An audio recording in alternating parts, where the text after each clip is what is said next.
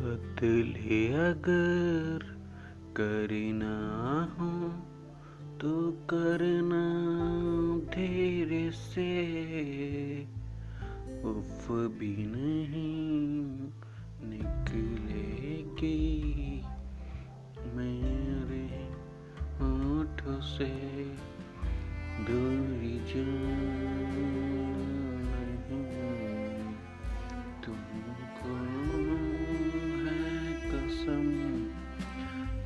जानता जान जानते हैं।